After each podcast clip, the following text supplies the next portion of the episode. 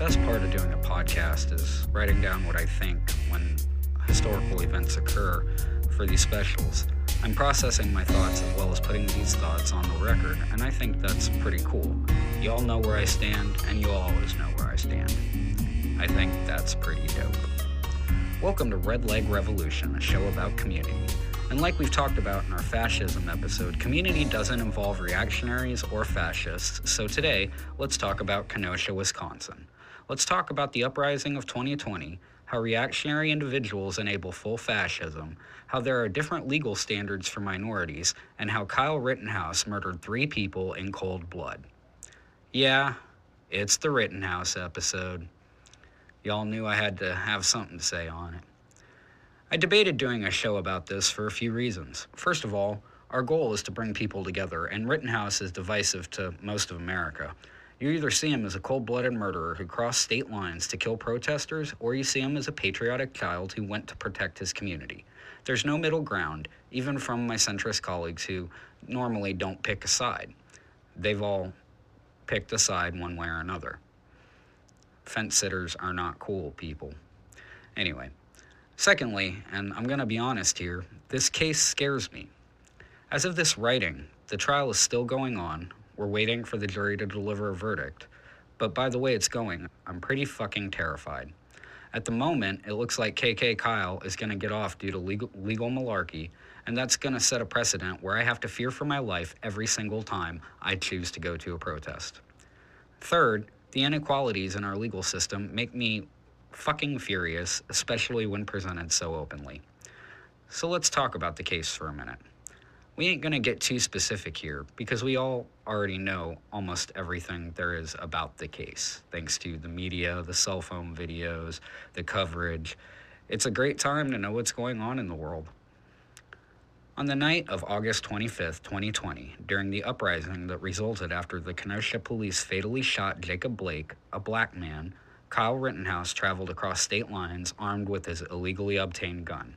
At 11:48 p.m., Kyle Rittenhouse shot Joseph Rosenbaum 4 times, killing him. While attempting to apprehend Kyle, Anthony Huber, forever known to me as Skateboard, was shot once fatally. Finally, he shot Gage Grosskreutz. Grosskreutz, I have no idea how to pronounce that, and I'm very sorry, Comrade Gage. You're a baller. No disrespect. He shot Gage as Gage pulled his own weapon. Gage was the only survivor. The next day, Rittenhouse turned himself in after multiple cell phone videos were uploaded to the interwebs. The conservatives hailed him a hero, the liberals called him a murderer, and that brings us to where we are right now.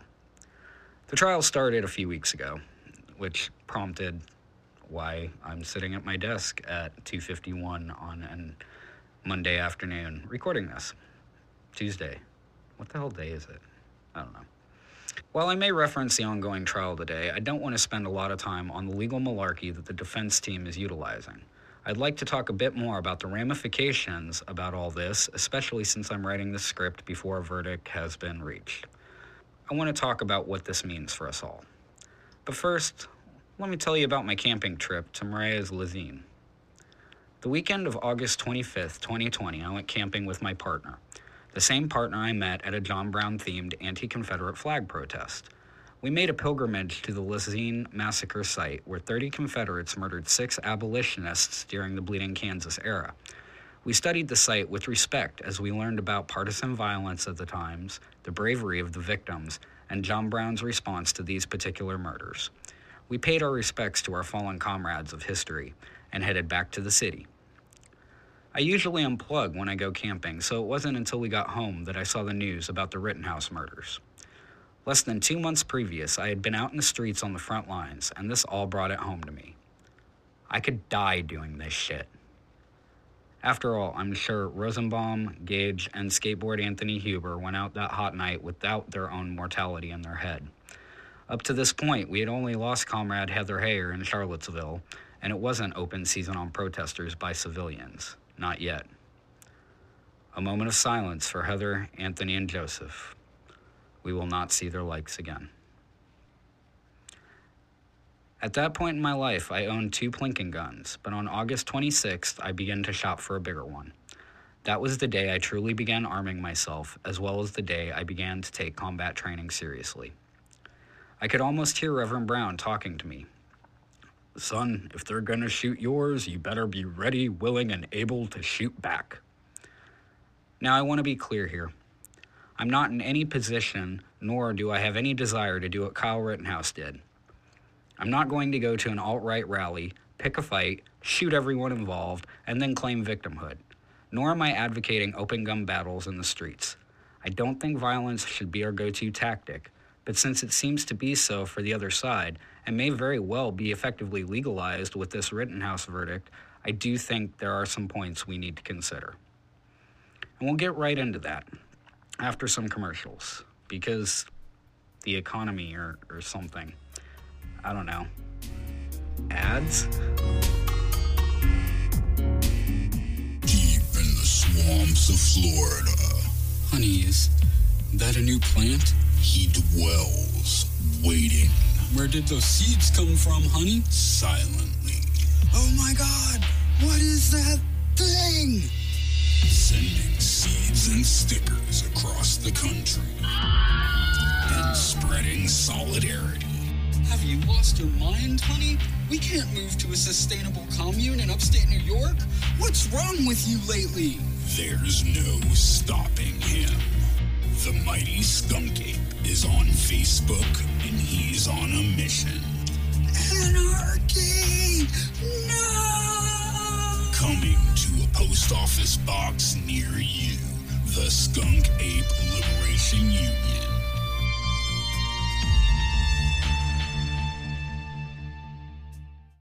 Hey, capitalism sucks, but Revolution Records, Kansas City's old school record and bookstore, is part of my community.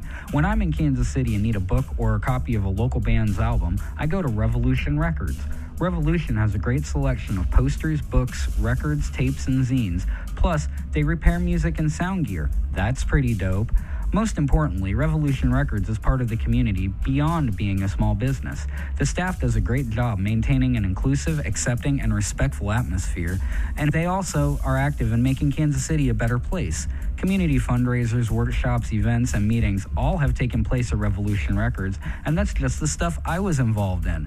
So the next time you need a new record to spin or your speaker breaks, go check out Revolution Records, located 1830 Locust Street, Kansas City, Missouri, or at revolutionrecordskc.com. And we're back. Kyle Rittenhouse murdered 2 people and injured a 3rd, openly. And yet, headlines I'm seeing from the trial are ones like these. Men shot by Kyle Rittenhouse can't be called victims at trial, but may be called looters, judge says. Judge lets Kyle Rittenhouse choose from raffle drum which jurors will decide his fate. Rittenhouse judge dismisses underage weapons charge and murder trial. Kyle Rittenhouse judge stops mid-sentence during jury instructions. Kyle Rittenhouse judge in spotlight after angry reprimand of prosecution. Is it just me? I'm kind of detecting a pattern here. Let's talk about the judge in this case, Bruce Schrader.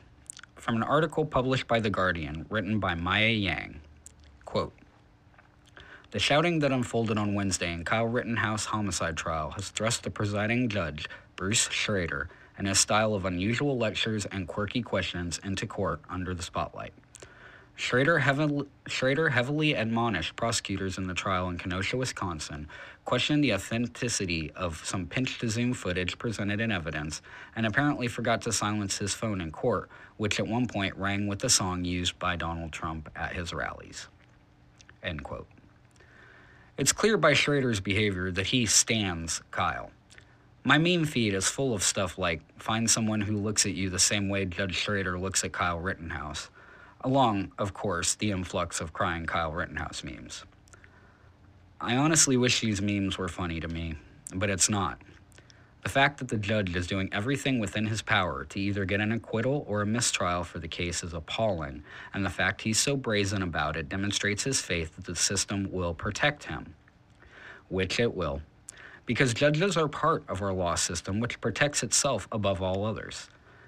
If you need reference Take a look for police internal investigations, the lack of prosecution for murderous cops, qualified immunity, or the fact that Madam Vice President spent her prosecuting career locking up low-income folk. Back to that Guardian article now. Quote, before the trial, Schrader ruled that men shot by Rittenhouse cannot be referred to as victims by prosecutors. Defense attorneys may, however, call them arsonists or looters if they could justify those labels. Prosecutors argued that Schrader was establishing a double standard.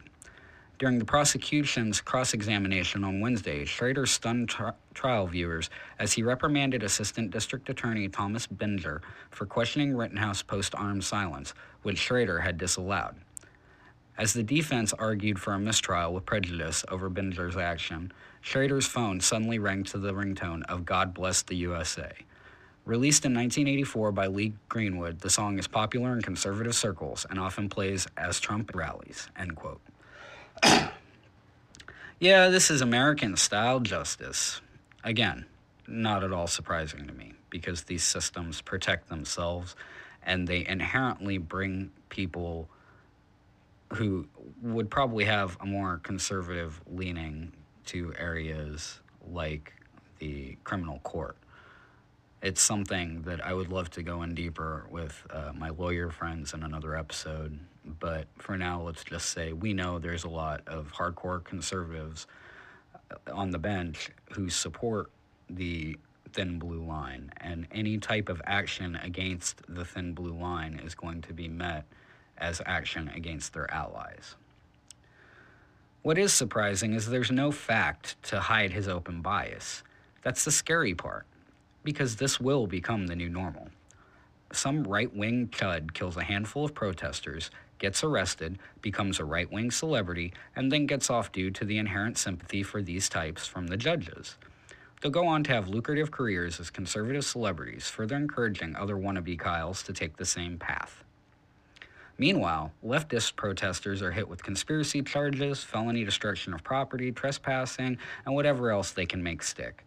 And our side doesn't get the leniency from the criminal courts in the form of sympathetic judges. For example, here's how Wisconsin is preparing for news of the verdict.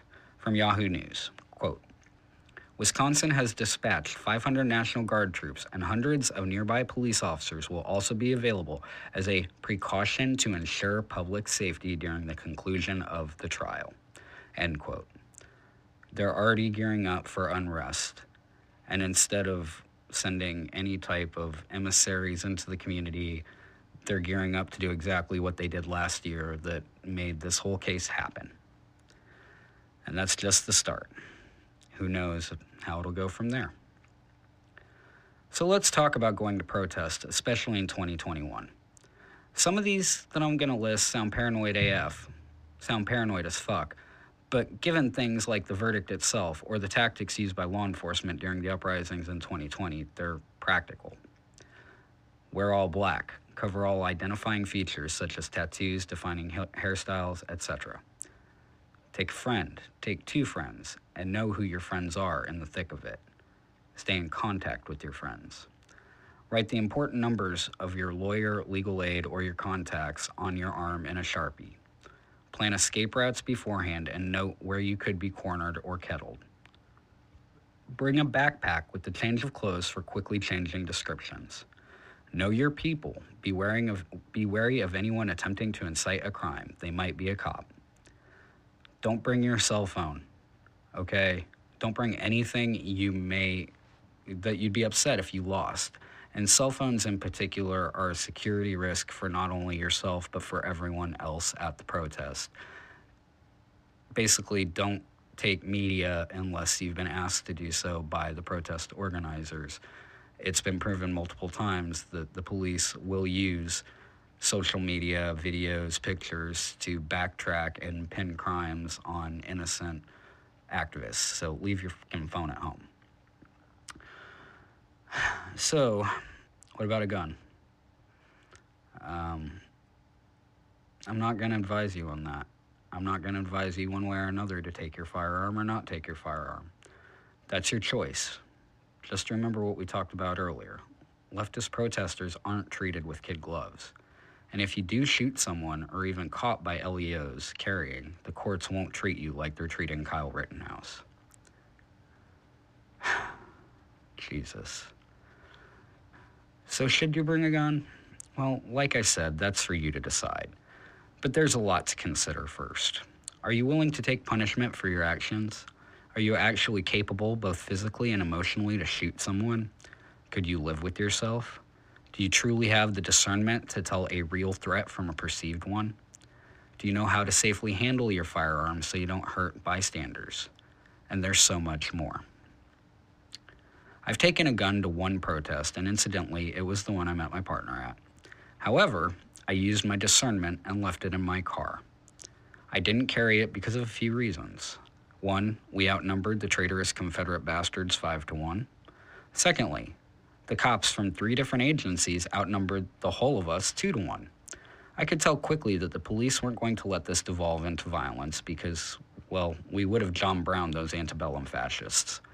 I've never carried a gun in a protest, and I don't believe I ever will, unless the whole point of the protest is it's an open carry march.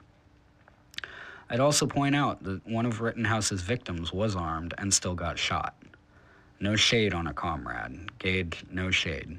Not at all. You did something. You tried. That's what it takes, is good people trying. It does demonstrate that carrying a gun at a protest, though, only helps if you can use it unhesitating, unflinching. So probably don't bring your piece to the protest, Unless you're part of an established security detail made up of competent folks who have actual plans to address these type of issues, probably should leave your firearms at home. So, well, what can we do, though, if we can't shoot back? I know this episode is full of mixed messages, but honestly, it's really reflective of my feelings right now. I'm going to suggest a few things, mainly for myself, but if you want to take it away, go for it. I need to increase my unarmed training. I need to make sure that when I go to a protest, I follow all safety rules, and I need to make sure my people know where I'm at all times. I need to learn more first aid so that if, God forbid, something like this happened in front of me, I'm prepared for it. I need to go deeper into my community, helping others learn protest safety, medical support, and protocol for active shooters at protests. The last one especially. This is very much on my mind as I wait to see how the jury will return a verdict. Because one way or another, these things are going to become more frequent and we need to be prepared. I feel like we've been well prepared for police violence since that's been the norm since the 1800s. I feel like we've lost our preparedness for civilian violence, and that's why Kyle Rittenhouse was able to shoot 3 of us and not just one. If we had identified him as a threat, we could have had our own protocols in place. I totally get it. I totally get why we don't currently have those protocols, because we didn't need them. But obviously, we do now. We need detailed security forces for simply civilian altercations. We need to figure out how people can assist safely when these things happen and make it part of our core tactics, like bringing a gas mask or being a part of a black bloc. We need to make sure our protests are protected. So that's all I have written at the moment. I probably tack a little on here if the verdict comes out relatively soon. I may do a whole nother episode about the verdict. I'm not sure. But this is what I had on my mind at the moment. I'm really scared about this, y'all, and not for me. I mean, to a degree for me, but more because all my friends are activists. They're out there all the time. They already face enough of a threat coming from LEOs. And if we have to worry that it's literally open season on protesters because that will get you a Fox News contract and you know you won't be prosecuted, that's scary.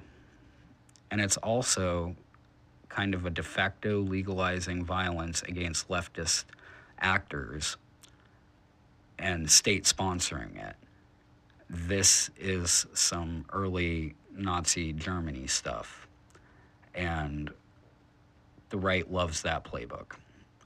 So I'm going to go ahead and I guess, close out the show, and this may be followed up with a part two after I see how the verdict plays out and how the responses are from my community. So, yeah. Like us, follow us, share us, listen to us wherever you get your podcasts, Google Podcasts, iHeartRadio, Spotify, whatever. Our socials are Facebook and YouTube at Red Leg Revolution. Twitter is Red Leg Pod. Check us out. Like, we're building something here, and we love that you're a part of it. Remember, our only hope is each other.